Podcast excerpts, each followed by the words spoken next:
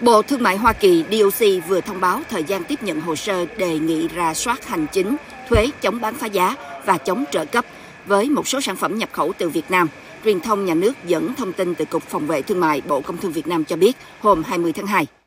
Theo thông báo của DOC đưa ra ngày 2 tháng 2, các sản phẩm từ Việt Nam được xem xét, bao gồm tôm nước ấm, đông lạnh, móc treo quần áo bằng thép và tháp gió.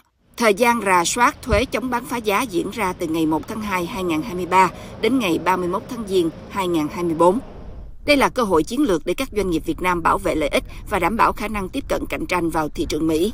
Hoa Kỳ là thị trường xuất khẩu chính và lớn nhất của Việt Nam. Kim ngạch xuất khẩu sang Mỹ chiếm khoảng 30% tổng kim ngạch xuất khẩu của Việt Nam, nhưng hàng xuất sang Mỹ cũng gặp nhiều rủi ro về phòng vệ thương mại.